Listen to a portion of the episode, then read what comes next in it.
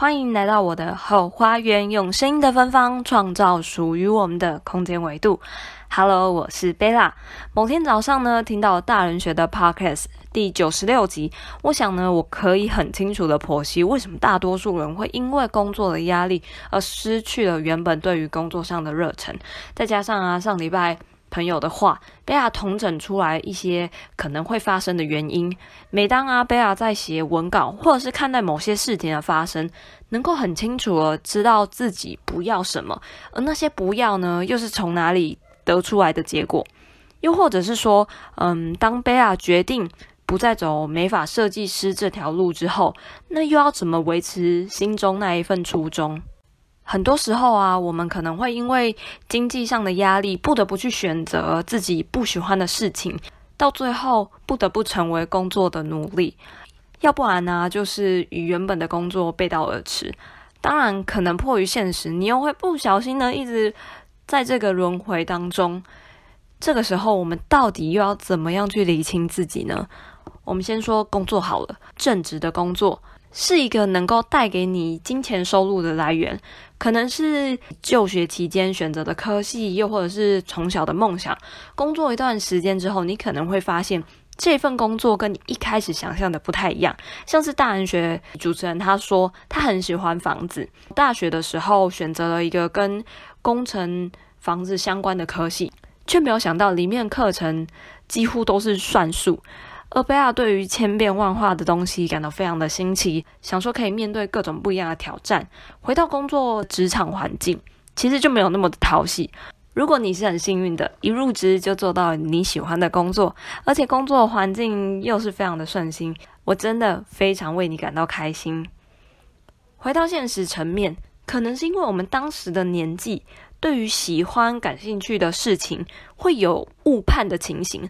导致我们选择了现在的职业。好啦，可是世界上并没有每个人都非常的幸运，一选即中。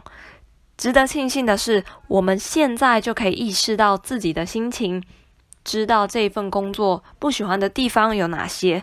例如，有些客人不相信我们的专业，觉得自己都是对的；又或者，我们总是要去接那些不喜欢的专案，许多的原因来歼灭了我们的热情。可是，不做这份工作又没有薪水，没有薪水就没有办法生活，又不想要被工作囚禁，到底要怎么办呢？大人学这集有提到一个非常好的办法，就是先不要想太多，要好好的放松自己，让自己好好休息一下，可以请一个礼拜或者是更长一点的休假，去看看这个世界，让身心放松，再回头回去想一下这份工作对你的意涵到底是什么。之前贝拉去纽西兰半个月旅游，就是一个离开现有环境最好的例子。有点忘记我看了哪一些书籍。当自己没有灵感的时候，出去走走就会有意想不到的收获。更何况是对于你自己非常熟悉的工作，如果你愿意踏出做出行动，也是有间接跳脱原有框架的那种感觉。在旅游或是你在休息的时候所想的方面。一定跟你在办公室所想象的东西截然不同。好，假设啊，我们已经出去玩了，给自己好好放松了，也理清好现在自己现阶段的工作到底是喜欢还是不喜欢。可是，就像前面聊到的，目前的工作是我的经济来源，那我又要如何找到一个自己喜欢的工作？印象中，贝拉好像有说过，在澳洲打工度假，除了工作。在日常生活中，也有琢磨自己除了美发之外，还有什么样的才能。很可惜，那时候我成天到晚的与头发相拥，以至于贝拉架设的头发相关的网站无疾而终。最重要的是，当时有意识到不希望做一辈子的美发。一开始离开台湾的环境，可以说是制度或者是环境，再加上我比较自我一点，进而我会不想要一直待在同样的空间被捆绑。到澳洲，我的老板、同事都很好，薪资收入的计算也很符合。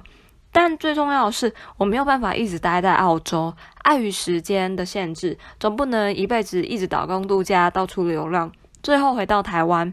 那个时候已经三十好几的贝拉再去求职，似乎也不是普遍能够接受的。也因为这样，意识到美法似乎不是一个能够做一辈子的工作。再次强调哦，这边是针对贝拉个人。并不是每一个人当的设计师都会有跟我一样的想法。我也有遇过一位老师，他说美发就是他的终身事业，没有美发，他没有办法想象自己会变成什么样子。如果在一个不离职的情况之下，去找其他想要做的事情，可行吗？在这边，Bella 可以非常笃定的告诉你，一定可以，只是你可能身心会有点疲惫，因为一个人要当两个人用，一年要当两年熬，休息时间不增反减。基本上呢，美发设计师的工作就是工时很长，然后工作的环境其实就一直待在同一个空间，确实没有办法去执行你想要做的事情。到澳洲，很多休息的时间，可是没有人可以引导你去做副业，或是有一个理财的老师，可能有专业的，但是英文对于贝拉是有一点点难度的，所以贝拉在澳洲就给自己有设立一些小小的目标：一是存到足够的钱，支撑寻找工作的时间；二学习想要学习的知识还有技能。三，找到一个对贝拉相对而言比较简单，而且能够支撑开销的工作，又不能妨碍到贝拉想要做的事情。我知道天下可能没有白吃的午餐。如果现在的你没有一个足够的存款，或者是稳定的收入来源来支撑你的生活，你可以试着。减少你的工作量，或是尽量去接一些比较符合你原本初衷的工作，让你可以减缓工作上的压力，达到心情上的平衡。稳定下来之后啊，再去寻找一份可以兼职的收入，或者是创造一份被动收入。两者选项最大的不同在于，一个是你可以马上获得到收入，也可以实质的去感受到它的存在；而创造一份被动收入呢，它比较需要。长时间慢慢去累积，它可能没有办法立刻达到你想要的收入，但长期累积未来的价值一定胜过于现在。之后就是大家要如何去取舍。其实一开始贝拉也没有预料到自己能够写文案，还可以坚持这么久。凭良心讲，当然是希望后花园可以让更多人看见，也希望自己的订阅数可以增加。可是这真的是我想要的吗？最一开始只是希望贝拉将曾经的经验还有想法可以分享给更多人知道，可以帮助到正在选择或者是刚好不小心陷入泥沼的你，提供一个大家不一样的想法，仅此而已。我常常一直在催眠各位，把这一份喜欢的事物转换成你喜欢的工作，甚至就可以为你带来收入了。好啦，我知道今天的话可能会让你有一点点头昏脑胀。可能也需要好好静下心来沉淀一下，毕竟贝拉其实也是花了好久的时间才能达到现在的平衡。今天呢，想邀请大家一起来到后花园，种下自己许愿的种子。